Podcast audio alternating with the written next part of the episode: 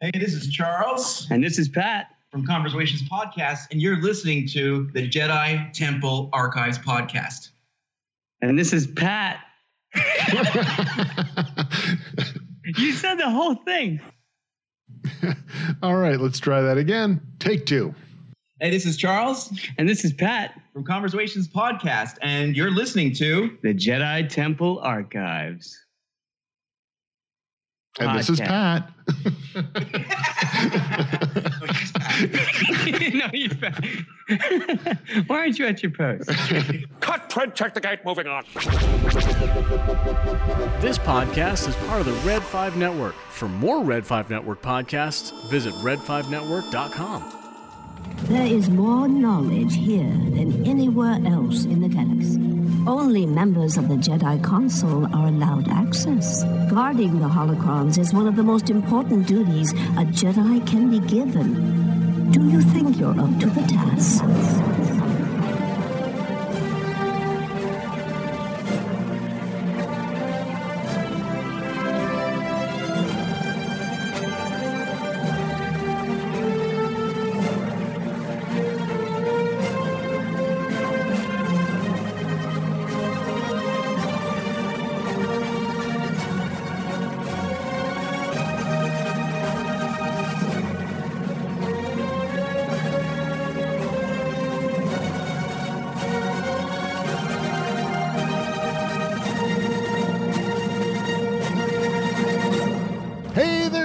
Fans. Welcome to another episode of the Jedi Temple Archives podcast. I'm your host, Rob, and we are recording this episode on Tuesday, June 7th, 2020. Yeah, so this week I am joined by good friend and uh, fellow podcaster Charles Westcott from the Conversations podcast. Uh, fortunately, we have winnowed Pat out of this and all of his made up knowledge uh, that he has seen from uh, across the horizon from the top of the nearest ladder. But uh, Pat is busy working and actually saving lives tonight while Charles and I are just sitting here in our post technology world, uh, day Drinking. jobs, quote unquote. Uh, yeah, having a couple of cocktails and thinking our way through uh, Star Wars without Pat and his wisdom. So let's talk a little bit about a character that.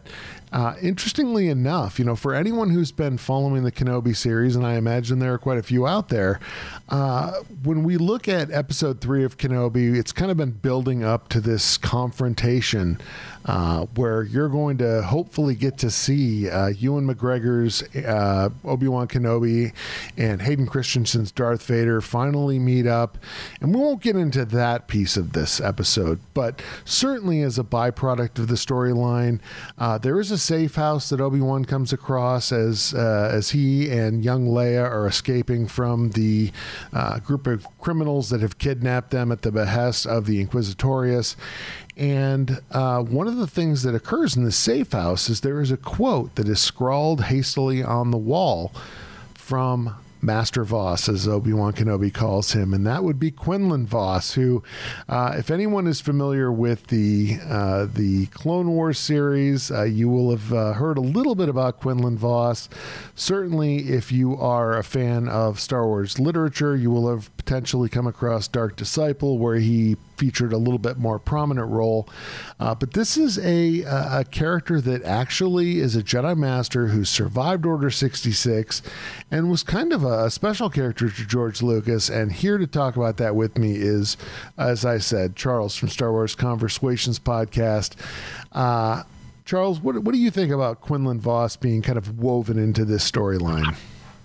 Well, first of all, thank you for having me tonight. Uh, like you said, Pat's out there saving lives, and Tom is uh, completely changing his life in- Florida. So uh, we'll do our best to make up for their absences. But uh, you know? If you had asked me this question a year and a half ago, I wouldn't have been that impressed with it. Oh, Quinlan Vos. I think I remember him from an episode of Clone Wars.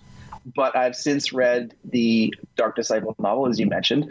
And what's even more impressive about that moment is uh, Ewan McGregor's face. When he said his name, there was a there was a life to his face, Yeah.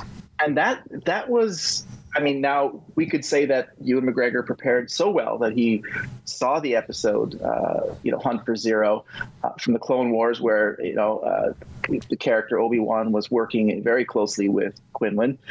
But I believe that's directing. I, I believe that's from Filoni, who knows that connection between those two characters, and that is really exciting because that then opens up his relationship uh, with Quinlan, uh, and potentially in this series or another series of a really interesting character. Like and like you said before, Lucas really did like him, and he's a very different character and quite powerful as well.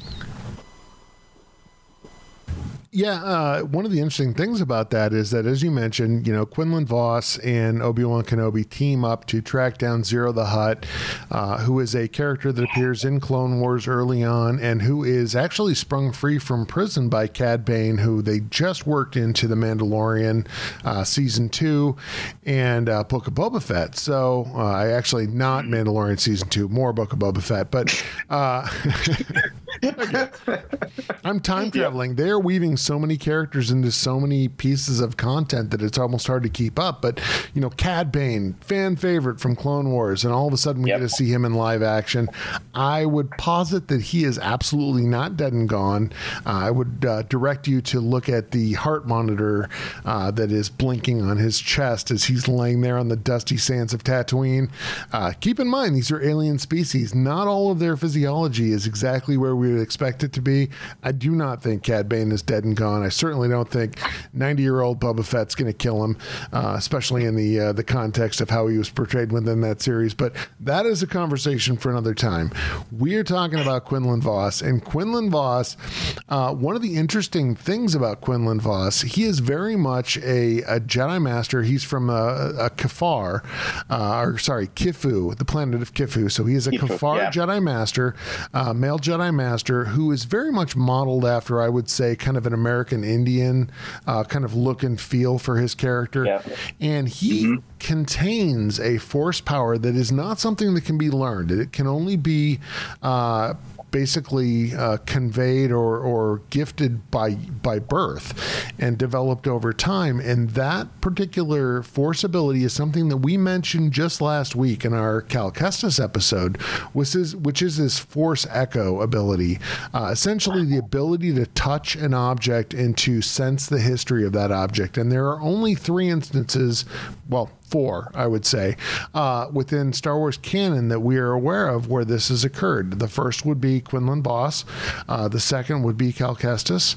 The third would be a character uh, from the uh, Jedi uh, collect, or sorry, uh, Force Collector young adult novel Oh yes, right? Yeah. Mhm. Right, which actually uh, was pointed out to me uh, after that Cal Kestis episode, um, and it was you know it was a, a novel that probably not a lot of people re- read, but his name was Kar Nuxin, and he was a a young uh, young man who was born kind of during that period of time after the Jedi Purge, one of these force sensitive individuals who was wandering the galaxy, and and one of the first indications that he had these force powers was he was able to touch certain uh, relics and would it be able to kind of determine uh, something of their past based on that contact. And then certainly Rey, when she touches the Skywalker lightsaber within the Force Awakens uh, and and sees a lot of uh, visual uh, stimulus, essentially has a Force vision that uh, is all tied to the events surrounding that Luke Skywalker or Anakin Skywalker, technically lightsaber that ended up spinning off into the depths of Bespin with Luke's severed right hand. So there are a handful of individuals. This is a very rare force ability, and it is one of the things that made Quinlan Vos a very special member of the Jedi Order. for sure. That psychometry or psychometry, depending on how you pronounce it, Right. uh, is really, really curious as to power. And uh, those echoes that you see, uh, or sorry, the, the holder sees, um, gives them a sense of where this object has been and gives them a setting. You know, we first see that in the Clone Wars episode, and uh, that Ziro had touched the cup that uh, Quinlan had picked up, and he was able to dismiss the entire situation with Obi Wan and say, "You know what? We can get out of here." Basically, you know, we we have what we need. We knew he was here, and that ability gave him very special standing within the Jedi Order because he became like this master tracker because he was able to do that. And like you said, extremely unique, and especially during his time period, that uh, he then sort of became not the de facto sort of undercover agent, but aside from his uh, you know uh, Native American uh, motif, he's also got that sort of James Bond style. Uh, he's his ability to meld within the background while using these powers gives him a very, dare I say, almost un-Jedi like um, ability that they can sort of use him in a different way that most of the Jedi just don't have that weight about them. And we certainly see that in uh, Dark Disciple. Yeah, and I mean, not just in Dark Disciple, I would say, you know, we talked a little bit before we came on the air, and there is a very distinct moment uh, in a film that I think most of the Star Wars fandom has seen where this character exists on a you know one of the Skywalker saga films and is completely unnoticed by most people who watch that film. And I'll leave it to you. I mean, I, I know you're familiar with this particular scene. Uh, where we, where do we first actually encounter Quinlan Vos? So, up until this evening, I'd heard rumors that you know we Quinlan Vos shows up in the prequels. I just never really sort of thought about looking it up and seeing where that was.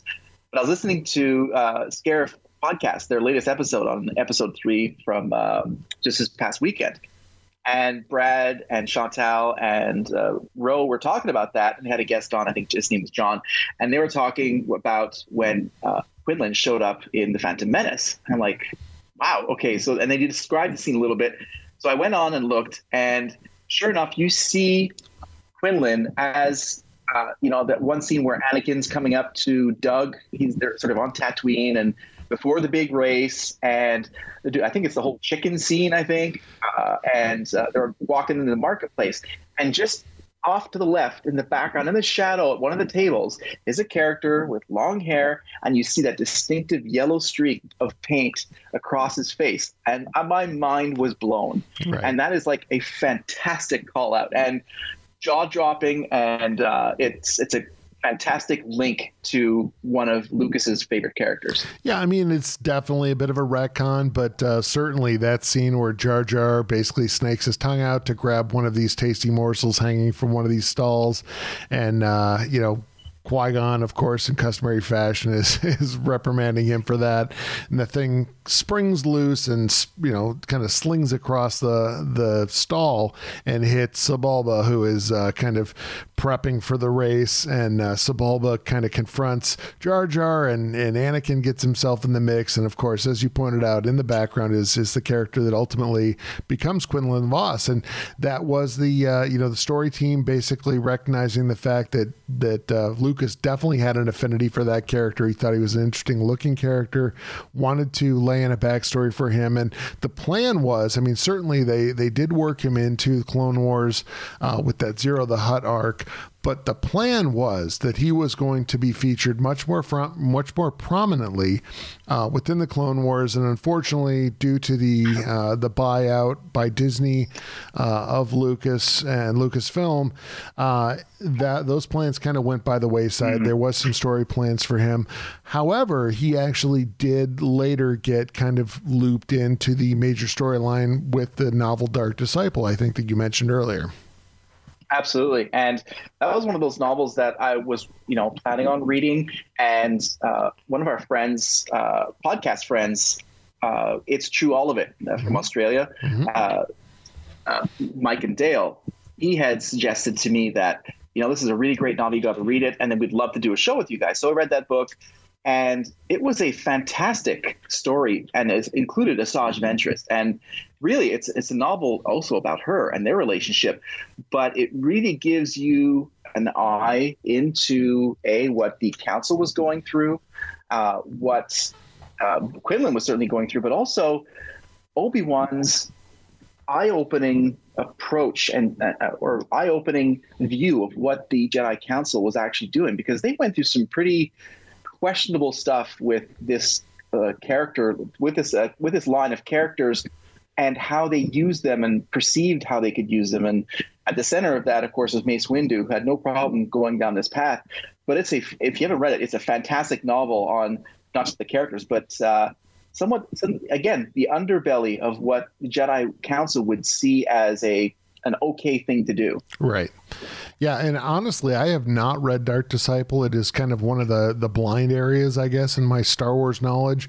Um, and as the as the Jedi Temple archivist, I think that is a horrible blind spot. But uh, when it was uh, brought to my attention that you would be just the guy to fill that blind spot and and make sure that we had that aspect of it covered, it was a perfect fit to have you on the show. And you know, you really think about it. I mean. Uh, one of the things about the Clone Wars, and, and we've gone over it ad nauseum, Tom and I seem to have a, a, weekly segment when we were doing a show together about why the Clone Wars or why Rebels is something you must watch. But the Clone Wars, more importantly, in the sense that when you watch the prequel films, there is a the, the thing that is missing the most in the in the prequel films is you get to see Anakin as a young boy and then you get to see him in Attack of the Clones as a you know kind of a, a teenager, uh, kind of coming into his manhood, and then all of a sudden you jump to Revenge of the Sith, and all he, and he's kind of on this slide to the dark side, and there is this huge arc that is missing. That is filled in by the Clone Wars, where you understand that his story is so much deeper and richer. He was truly a hero of the Republic. Uh, he had a long way to fall, and you understand the impetus for that fall in the sense that he had lost his mother. He had essentially was was threatened with losing Padme and ultimately lost her, and the the X factor, the thing you don't even know unless you've seen the Clone Wars, is the character of Ahsoka and how her loss, not via death, but via her no longer being part of his uh, his day to day life. Uh, is mm-hmm. an impact, and I always I always refer to that as kind of the the three legs of the support system of Anakin, uh, and what leads yeah. to his fall, and one of those legs you don't even know about if you haven't seen the Clone Wars, and very much in the same way, Asajj Ventress, who we have not discussed on this show and who is absolutely a topic for an upcoming show because she is a incredibly rich character uh, that that spans kind of like an, an anti arc for what you see of a Jedi that falls to the dark side and then and then rises again. Asajj is a character who we generally know as a very dark character who who rises to the light. Uh, via a very different path and is tied very closely to Quinlan Vos as a love interest. Uh, so there's there's very interesting context there. It's it's Star Wars by Lucas's own account was always about relationships. It was always about family. It was always about relationships and how those things impacted the behavior of the individuals that were touched on in, in his storytelling. And uh, certainly uh, Quinlan Vos factors into that quite highly in this particular case. Absolutely. Okay, before we continue, now do you want me to get in? I can get into spoilers of the, of the novel if you're okay, or I can sort of give you a high level. What, what would you like? What do you think? I would say that um, why don't we go ahead if if uh, everyone is aware that there are spoilers forthcoming, if you want to jump forward uh, to the end of this segment, and I will mention, uh, I, I, will put in a clip here. Future Rob here. If you want to avoid spoilers, jump forward to 4107 in this recording, and you will avoid the spoilers inherent in Dark Disciple. Why don't you jump into those for the people who have read it uh, or who aren't going to bother reading that novel, and uh, and we'll get into that topic. Okay, so now that we've got that uh, little warning out of the way, yeah, Dark Disciple is a fantastic uh, novel by Christie Golden. But what's really interesting is that novel is based on a series of episodes that a weren't, like you said, weren't produced because of the Disney purchase and sort of everything was shut down but those episodes were written by none other than Katie Lucas. So she's got a very strong connection to uh, the Force, Quinlan Vos. Oh, through through father. So yes, the Force. so the, so those episodes that were never aired uh, were turned into this novel by uh, Christie Golden. So fantastic novel, and it's a good read. It's a great read, and like I said before, it really does give sort of a uh, a fly in the walls view of what's going on at this particular stage of the the Clone Wars. And so at this point, uh, Asajj Ventress has been dismissed by Dooku. she returns to Dathomir and and uh, she you know she sort of becomes one of the uh, Night Sisters again, right? So Right. she's coming back to the fold, and of course the CIS just keeps moving forward like this juggernaut of uh, death and destruction, and it's determined that For for the We non for the non initiated, that is the Confederation of Independent Systems. Thank you. True. Um, so it's determined that perhaps at this point, Dooku maybe should be assassinated. And this is the Jedi Council. And who else would suggest such a thing but, of course, Mace Windu? Of course. So, of course. Uh, but the council, in its entirety, you know, begrudgingly agrees that this is what needs to happen. Sort of the, you know, the end out, you know, the, uh, the end outcomes. What's the saying? Shit. Sorry, I got to edit this. Uh, the ends, the, the oh, the, the ends end justify the the means, right? Right. And so they think that by getting, you know, assassinating Dooku, they're going to save millions of people. So begrudgingly look at it and and agree with it. And Obi-Wan certainly doesn't like it, but I guess sort of understands where they're coming from. And he's the one. Sorry, I'm trying to read these tiny numbers to figure out where I have to edit things out. Oh, I thought you're I thought you were mimicking uh, Obi-Wan looking with the binoculars no, no, no. I wish I wish that was the case. Uh, sadly, my 2020 vision has started to rapidly decline. Uh, I probably need a vision exam, but uh, all these tiny numbers on the uh, on the Adobe Audition software are becoming a major issue for old man Rob. So Obi Wan at this point nominates Quinlan Vos as the perfect operative to take out Dooku. And it's also interesting to note that this is like his friend, his very close associate and a great friend. So I don't think he took this lightly, but I also think that from mission success, this is why he suggested Quinlan Vos. And like we talked about already tonight, is that Quinlan has this ability, A, to be a fantastic tracker. He can blend into the background, and he's built for this type of mission.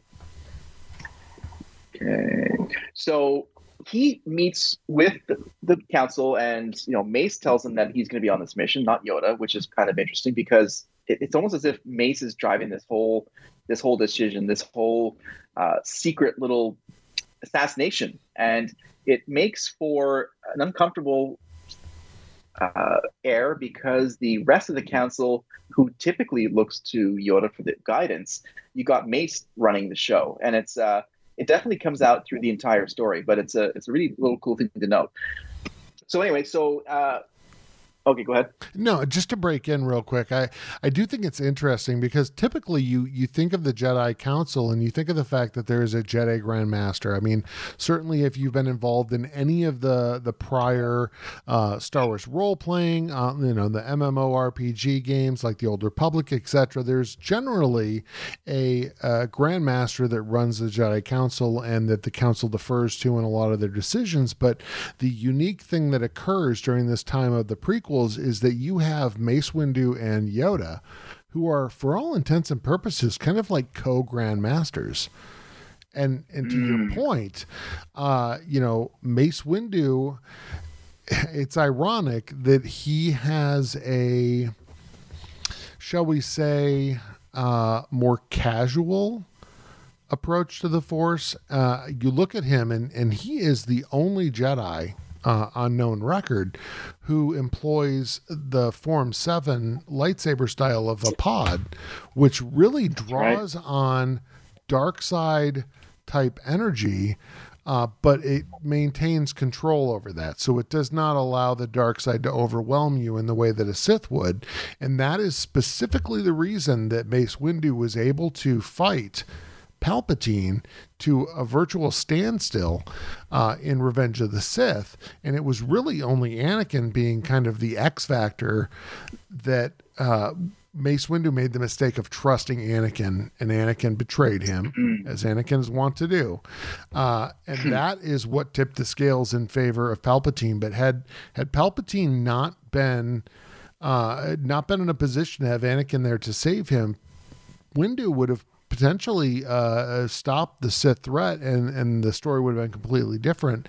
Uh, which is also, and and not to go too far afield, there are many issues with the sequel trilogy, but the concept that Mace Windu was able to fight off the Force lightning of Palpatine with his single bladed lightsaber, uh, that that uh, Rey was able to then essentially cause a oh, for lack of better words, I guess a. Uh, uh, a reverse charge back into Palpatine with the crossblades yeah. of Luke and Leia and to destroy him for all the issues that I had with Rise of Skywalker and, and, the overall sequel trilogy. I did think that that would realistically be the primary way that you would be able to defeat Palpatine. You would basically cause his dark side energy to feed back on himself and he would destroy himself with his own hatred, uh, which he would not be able to pull back from. So, that aspect of it, I totally buy into. I, I think that was brilliant, uh, but unfortunately, there were there were other issues that I think caused people to kind of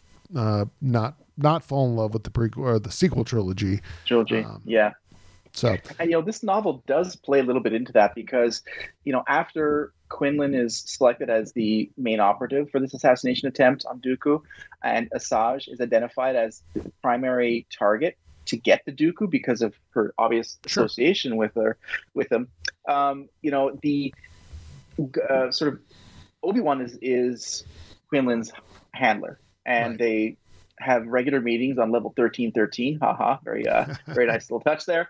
And he's meant to be there to hopefully keep Quinlan on the track, check in with uh, with Obi Wan, but also because Obi Wan does have that experience with Asajj, and she's brilliant. She's a brilliant character, knows people who are trying to play her and turns around and plays them. So eventually, Quinlan does hook up with her and they do some missions. They hook up with the Pike Syndicate and they do fall in love. They have this connection that, you know, it's beyond just uh, a working relationship. I think that uh, for for, well, obviously, for, at the end of the story, you realize that Asajj knew that he was force sensitive, and he thought he was being all smart by hiding it. But she's force sensitive as well, so right. you know that that uh, was from her perspective almost cute that he was trying to hide it from her. So that force ability does come into play because they do get very close to Dooku and they face him, and ultimately fail. They fail, but Dooku ends up capturing Vos and ultimately calls him his apprentice. And this is that dark point where Quinlan is even sort of pulled further to the dark side. And uh, it comes back to the, uh, the council that he has been captured and he's potentially falling to the dark side. And this is where Mace calls him potentially a rogue Jedi. And again, that just really highlights the fact that it's Mace himself who initially launched this entire operation, with which, of course, Obi Wan suggested Quinlan as the operative, but now it's biting him, and he's calling the rogue Jedi, and it's it's such you know, it harkens back to their treatment of Ahsoka. It's right. it's nasty. Right. You know, I think it's absolutely uh, pertinent to point out the fact that you know there was a very fine line you had to walk within the the Jedi Order, and it's interesting to note that you know you can sit here and talk about falling to the dark side, but there are degrees of that, and it it all goes back to the idea of uh, Jedi basically spurn attachment Yet you look at yeah. the Jedi Order, and the Jedi Order was founded on attachment. It was totally attached to the Republic, uh, very much so in the sense that you know they were tied to the Republic. They were uh, basically used as peacekeepers of the Republic, and in a lot of ways, it blinded them to what was going on, and and we see that in Clone Wars season seven, where you have the common citizens of Coruscant talking about the fact that the people really aren't the focus of the Jedi. The the Republic and the the organization and the the day to day function of the the Republic was what was the focus of the Jedi. Mm. So they had gotten very far away from what was truly important to the Jedi. Uh, it's a lot of the reason why when you look at post, um, you know, Re- Return of the Jedi, Uh, you get into legends a little bit with regard to how the Jedi Order proceeded after that. We see a little bit of that even with the Luke Skywalker New Jedi Order that gets founded within uh, the you know the the timeline of the Mandalorian, with them kind of distancing themselves from any organized government and going about as their own individual organization, where they were not controlled by anyone. They were not expected to support a formed government and uh, and really that's what the Jedi should have been all about from the beginning. And and that uh, that linkage with the Republic it gave them a lot of benefits, but it also blinded them in a lot of ways to the ways in which they were compromising themselves on a day in and day out basis. And it's one of the reasons why I think Ahsoka was actually one of the truest Jedi.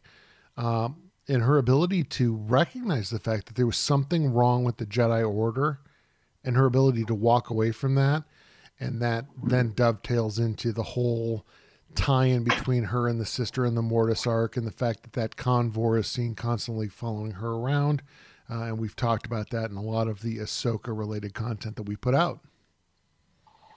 Absolutely, and that connection to the Republic then comes back to the uh, how close are those ties? Are you really on a mission for the Jedi for the greater good of the people, or the the, the the, the Galactic Empire. This well, what's going to become the Galactic Empire. But that changing point is coming very soon. And of course, as we know, the Jedi failed to see that.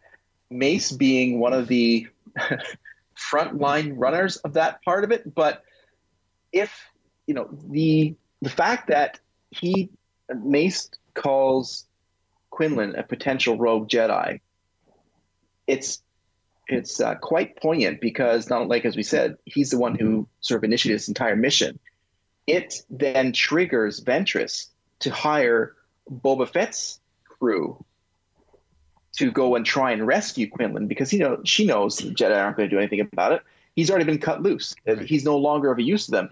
And this sounds very Sith-like, which is unfortunate, but this is where we're at at this point. So they go and try and get him. Uh, they fail uh, to rescue him, unfortunately. Um, but she sees Ventress, witnesses his turn to the dark side, even down to the yellow Sith eyes.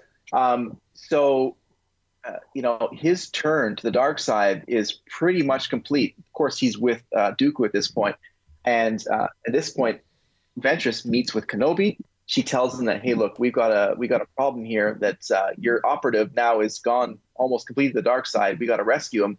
And the council, and she appears to them, they're angry at her for what she's done. And the hypocrisy at this point is ridiculous because this entire thing wouldn't have been any creation except for the fact that they're the ones who initiated this entire story. And she's in the middle of it, like, dudes, what's going on? This is absolutely ridiculous. Well, so uh, yeah. real real quick i want to interject here because it's it's something that just dawned on me as a result of kind of the backstory that we had done on the jedi temple very early on in this podcast and one of the key things that was noted was that the Jedi Temple, uh, at various points over the course of galactic history on Coruscant, had been razed by the Sith, and there had been a Sith shrine that had been uh, implemented underneath the Jedi Temple that the Jedi had not found, and which was one of the things that had caused kind of a corruption over time of the Jedi Temple and weakened their ability to sense the Force uh, which is one of the things that gets mentioned in those prequel prequel films. Is the fact that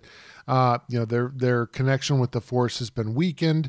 Uh, the Shroud of the Dark Side has kind of started to fall across the galaxy. And when you look at the fact that Mace Windu and that Vaapad lightsaber style that he favored, which was very much straddling the line with the dark side, uh, yes. was was in tune with the dark side to a certain degree in order to uh, to to reap the benefits of that style and to create a scenario where he again i don't think it was i don't think it was uh, portrayed as well in the prequel films as it could have been especially in return of the sith or revenge of the sith sorry uh, when when the four jedi went to confront uh, sidious aka uh, emperor palpatine or, or chancellor Pal- mm-hmm. chancellor palpatine at that time uh, you know he basically took out three Jedi Masters very quickly and, and kind of unimpressively. Um, and I think it was dealt with a little bit better in the novelization, but Mace Windu was the only one who was able to stand against him. And it is because that rise of dark side energy, especially there on Coruscant, that was blinding the rest of the Jedi was not affecting Mace Windu in the same way it was affecting his brethren because he was somewhat tapped into that dark side energy, uh, very Mm. much straddling that line, right? And Ventress also, I think, probably benefited to some degree from that. She was a, a, a Padawan uh, or a apprentice to Dooku for quite some time over the course of the prequel trilogy uh, and, and the certainly the events of the Clone Wars uh, animated series. Again, another one of these characters that we don't ever see in the films, but a character very much the anti Ahsoka uh, in the sense that she is the apprentice to one of these dark side characters.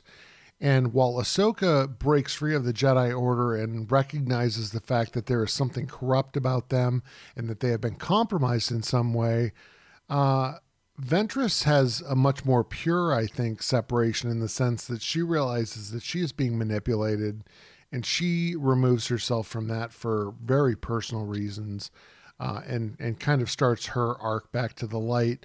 Uh, and that's really where she intersects with Quinlan Vos and, and his kind of temporary fall to the dark side. You're totally right because she's the one who comes to Obi Wan and the Council to say, "Hey, look, your Jedi is falling to the dark side. He needs to remain in the light. Let's get him out of here." So her mission with Boba Fett and his crew fail. Then um, uh, Obi Wan and and uh, her and Desh they go and get him with along with Anakin. They rescue Quinlan. They bring him back. Um, he rehabilitates, um, but the, for Ventress, she doesn't see him uh, as completely rehabilitated. She still senses something awry with him, and so they send him on two. They they send Quinlan on two sort of like little little missions, right? And they both end mysteriously, and for the wrong reasons. Right. And immediately they suspect him uh, without true cause. And again, just like you said brilliantly before, uh, ties to Ahsoka. They're already, you know, he's guilty before uh, being proven innocent. Right. Um, ultimately, he's he is not innocent, but uh, it's their nature that they sort of jump to that. Uh, but Yoda does sense his true Sith nature, and they at this point, Mace Windu suggests that he should be executed, and of Well, course, I mean, why not? Obi Wan. Yeah, exactly. Hey, Mind you, it's part of the Boba. Boba, young Boba Fett tries to actually assassinate Mace Windu, and and he makes peace with young Boba Fett, but but a fellow Jedi execute her. Get rid of him. so, and of course, Obi Wan is just completely aghast about the whole idea. Oh, as but should be. so he convinces the council that, hey, look, instead of doing this, let's do the ultimate test. And again, Obi Wan is extremely, you know, it, this is not an easy decision for him because this is his friend, uh, you know, a fellow Jedi, but also one he's become friendly with uh, and is close to. He said, look, let's send him to Christophsis to go and once and for all kill Dooku. What if he kills him, he can come back to the Order. If he doesn't, we'll kill him, which ultimately means I'll kill him. And that's Spoiler can't be a good alert: he doesn't kill Dooku. Exactly. exactly. and so they send him off to Christophsis. Asajj, you know, Asajj goes, and Obi Wan and Anakin also secretly follow. So they're keeping tabs on the entire mission. They get there, and um, uh, they ultimately they, they face him. Uh, okay. Uh, so Quinlan does. Def- sorry, Quinlan faces Dooku in a duel and he bests him, which is unbelievable to think about. Right, he right. bests Dooku, who's a fantastic lightsaber duelist. and a master of And not- arts. Oh wait, no, that's you go. Doctor Strange. Yeah. I'm sorry. wrong, wrong character. so what's interesting to note, and you mentioned this before about the rise of Skywalker, um, to defeat him in this duel, not only did he take, not only did Quinlan take his lightsaber, he also took uh, Dooku's and he formed an X, just like in the Rise of Skywalker. Now this was written in 2015. Right. So he formed this X in, and, and that's how he defeats Dooku. And uh, he says that he wants to be Sidious's apprentice. And Obi Wan and, and uh, Anakin, who are secretly just like literally behind them, uh, hiding behind his desk, they hear this and they all they realize that, of course, this was an entire ruse. He is still very much tapped into the dark side, and they realize they have a big problem on their hand. So they do uh, ultimately they capture them, but and again they escape uh, with the help of Ventress. They make it down uh, back to Christophsis. They crash land in Dooku's base. Um, uh, Worst escape ever. that. Worst escape ever, by the way. yeah, it's not very far. No. They sort of know where they are, but they do have at least uh, uh, some sort of encampment that they can uh, defend at one door. But um, That was Dooku my patented Gamorrean laugh, by the way. I, I did work the sna- the snort into that. kudos. You should do a cosplay for it. right, right. I'm not thin enough to be a uh, a new wave Gamorrean, so gotta have the I have to have, the- I have to have the cut calves and Gamorreans are on the keto diet. Apparently. this is a this is a completely uh, un uh, unpaid and unsolicited ad for any of the Robot Head reviews of Book of Boba Fett. You should totally check those out on YouTube. Uh, always get a chuckle. I, I did inform him that he missed out on the opportunity to uh, point out the fact that the Pikes apparently, as a crime syndicate, are still using public transit, uh, much like the local drug gang rolling up on the city bus.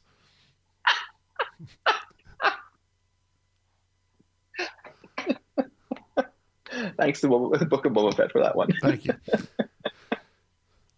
Uh, so, um, so their escape back to the planet of Christophsis into their little uh, embattlement, and at this point, you still have now you've got some Jedi and you've got the clones uh, who are sieging uh, Dooku's uh, final stand, and Dooku contacts Sidious, asks for help to come and rescue them because now they're under siege by the Jedi and the uh, the Republic clones.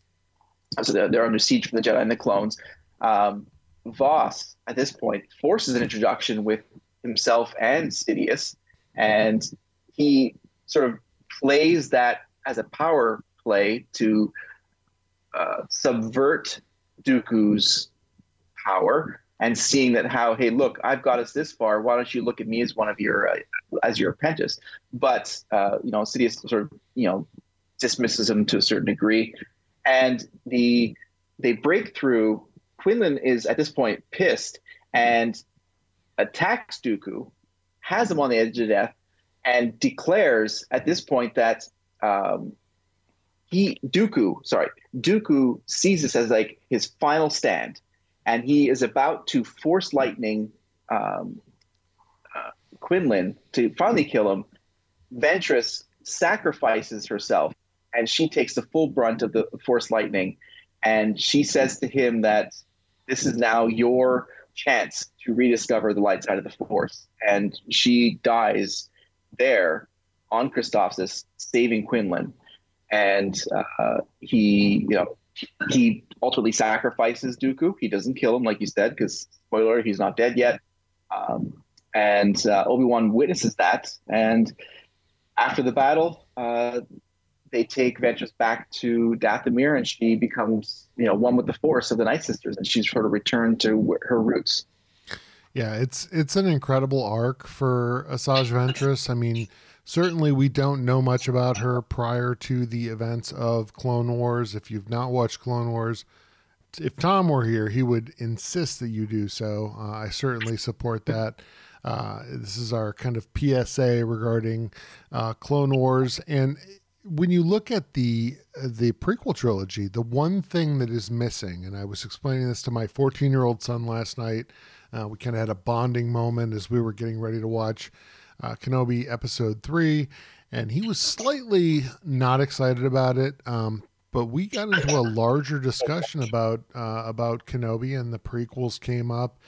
And one of the things about the prequels is you go from uh, Phantom Menace, where you see a young Anakin, to a big jump to him being kind of a, a mid to late teenage Anakin, uh, kind of established as a uh, more advanced Padawan on the verge of Jedi knighthood.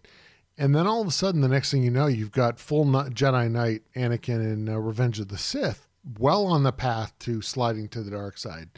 And it is such a precipitous change in his character that it is hard for anyone to wrap their head around it or to really fully connect with him as a character. uh, much to the same degree that it's hard to you know to really see the progression of Obi Wan uh, Mm. within that same frame time frame. And the one thing uh, that the Clone Wars really provides is it provides that filler infor- that filler information, the filler episodes that really allows you to kind of go on a journey with these characters and to experience their growth and them rising to their highest peaks and then uh, you know the the events that basically compromise them in, in little ways in the sense of obi-wan uh, you end up finding that he is able to overcome those. In the case of anakin you find that he for a lot of very valid reasons does not. Uh, and uh, it's just it's incredible to to see kind of the story that is developed. It, it takes more than a three movie arc to really uh, express the the arc of these major characters, and uh, it really deepens your appreciation for the prequel trilogy. Uh, certainly, there were other factors with the prequels uh, that that impacted their effectiveness on film. Uh, new technologies that maybe didn't work out, uh, actors that weren't quite sure how to act against those particular blue screens, green screens, etc. Uh, but the story itself is very pure. Uh, and I've always felt that way, and, and I always felt that you know really the the onus wasn't on the actors because they were being put in a very difficult position, um, but the story has always been excellent. Certainly, we don't need to know so much about the Trade Federation, but when it comes to these characters, you know, we we talked a little bit before we got into this that Quinlan Vos does not get mentioned as an aside. And the quote that gets put on the wall of the safe house on the path that, that is used to transport force sensitive children, uh, force sensitive adults, Jedi uh, that escaped Order 66, etc., is not an accident. Uh, everything is done for a very specific reason. And, and I look at that particular quote and the fact that Quinlan has left a message for whoever comes to read it that says, "Only with your eyes closed can you su- can you truly see the way." And that resonates with Obi Wan. I mean, we we talked about this a little bit before coming on air.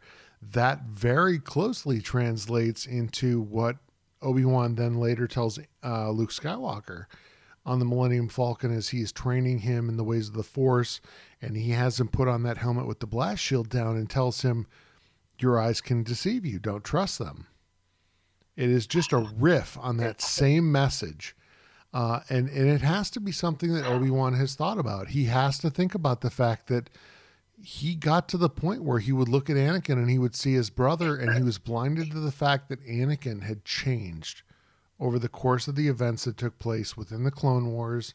That while Obi Wan, being pure of heart, and certainly he had his challenges, he had you know Dutch, his love for Duchess Satine, uh, that he that was one of the challenges that he faced and he rose above. Uh, there were the the very similar challenges that Anakin had faced and he had succumbed to.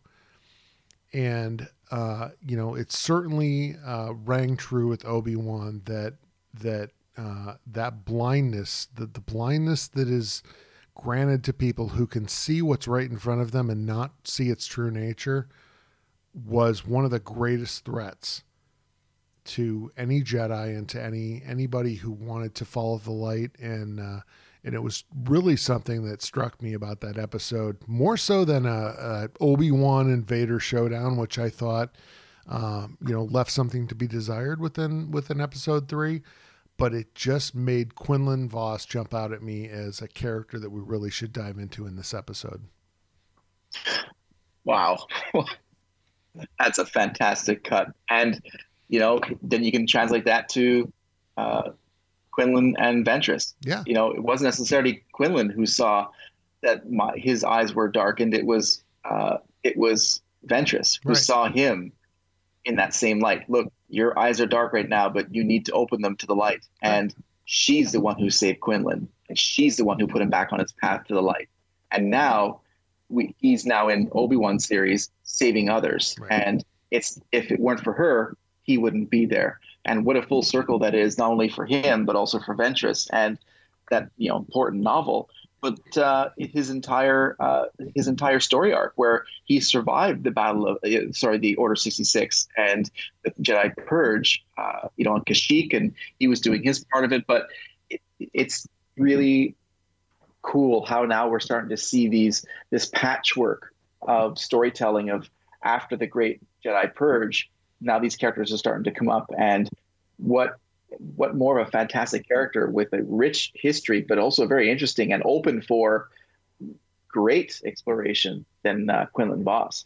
No, totally, and and you know it goes back to the fact that uh, you look at a character like Grogu, who is a major character within the Mandalorian arc, and it was stated that you know uh, when when he was brought before Ahsoka in Mandalorian season two, and she mentioned the fact that he had been trained by by numerous Jedi masters we know Quinlan was a Jedi Master. Uh, and certainly would have been in a position to potentially be present to spirit Grogu away. We now have this link with an Obi Wan that Quinlan was familiar with this path that was essentially the underground railroad for Jedi. Mm-hmm. Uh, and, and would ferry them out of out of imperial controlled territories and put them in a position where they could create a new life or a new identity. Uh, so there are a number of ties that they're kind of laying in there. We'll, we'll see in the upcoming seasons of both uh, Kenobi with the remaining three episodes, and we know we have Mandalorian season three coming up, uh, which also ties directly into Grogu. They lay groundwork very carefully when they do these shows, and uh, and I certainly always think that Dave Filoni, who was immensely uh, responsible for the wonderful things that occurred within the the Clone Wars series, I, I have to believe he has longer term plans for these characters and tie-ins that uh, are very important and have been developed over a long period of time. And I'm looking forward to seeing if those things actually develop. I mean, there's other other ways that this can play out uh, and still have it be an excellent story, but. Uh, the bottom line is is that uh, when they name drop a character that is generally a character not familiar to the vast majority of the Star Wars fandom, it is rarely for no reason. And that is Absolutely. why we had to dive into a Quinlan Vos episode this evening. In Filoni, we trust. In Filoni, we trust, and I very much appreciate you coming on to to assist me with this. There was definitely a gap in my knowledge of Quinlan Vos, the Dark Disciple uh, content being specifically one of those areas, and you have been the you filled that gap. Uh, in the way that only a fellow Red 5 member could. So I appreciate you coming Yes. on. Uh, thank God Pat was not here to muddy the waters with his drivel. But, I you know, he would have had a great joke or two in there. of so course he would. He would have actually uh, he would have actually taken over the episode with his uh, unique brand of comedy. But we know he's busily driving on his way up here to Lansing, Michigan to steal my dark saber. So uh, thank you for staying home and uh, and pretending like you weren't one of the people who was responsible for it not showing up on my doorstep. It's all part of the ruse. Uh, it was a is. pleasure being here, and thank you for having me. And uh, it was a pleasure. And uh, like I said, if it wasn't uh, maybe a year and a half ago, I wouldn't have known what to answer. But uh, Quinlan Vos, if he does become that type of character within this uh, burgeoning storyline that is on Disney Plus, I'm all for it because he's got a fantastic backstory. If I'm not wrong, you also got a lovely uh, conversations jingle out of that uh, out of that uh, joint effort with the uh, the podcast that you mentioned earlier. Oh, that's true. It's true, all of it. That's right. there's our there our intro song. Why don't you let everyone know where they can find you and the Conversations podcast? Well, we are all over. Um, we are on Twitter at Swations. We're uh, on Facebook at Conversations. We're also uh, on Instagram at the same at Conversations. We um, are on most podcatchers. We are. Uh, you can uh, find a bunch of our T-shirts that we put up and. Uh, finally found Zazzle that hasn't taken our stuff down on our bio.link forward slash conversations. And much like you, we are proud members of the Red 5 Network, and uh, it, which is a group of fantastic, varying different uh, topics and subjects and viewpoints. Uh, it's a great family to be a part of, and we are honored to be there. Yeah, I would also say you're a proud member of the uh, ridiculous Chucklehead commercial network. Uh, we have we have uh, we have collaborated on a number of uh, really dorky but funny commercials that we uh, will play uh, indiscriminately across both our channels. So check those out. Uh, we do have some of them up on our uh, JTA podcast YouTube channel. So check that out. Uh, certainly, if you want to find us, you can look for us at jtapodcast.com, which is the best place to find our episodes or on any of your podcatchers. If you want to reach out to talk anything Star Wars, please do so at jtapodcast at gmail.com. And uh, certainly, you'll be able to find both ourselves and uh, the Conversations podcast guys, as well as uh, many members of the Red 5 Network, this July 23rd in Chicago at, uh, I believe it is uh, Murray's Caddy Shack Murray's Caddy Shack. Thank you so much. in Rosemont. Yes, in Rosemont, very close to the uh, Chicago O'Hare Airport on July 23rd uh, for our uh, fourth annual Scarif Con 2022. Uh, we are going to be hosting our very own Star Wars house this year, uh, thanks to Vrbo, Oh, yeah. uh, which is going to be ridiculous, and uh, and we may never be allowed to rent via Vrbo again. But uh, it's going to be an awesome time. So excited for Ro, who is the host of the Scarif Scuttlebutt podcast, who put this network together. Uh, so many wonderful content creators and so many great friends, and so many people that are willing to travel ridiculous distances, including Pat and Charles, who are coming up from Florida. Uh, I'm going to be there to transport them about the area.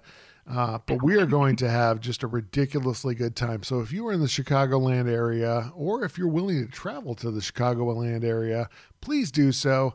July 23rd, uh, pretty much all day long, we are going to be out at that uh, Murray Brothers uh, Caddyshack restaurant.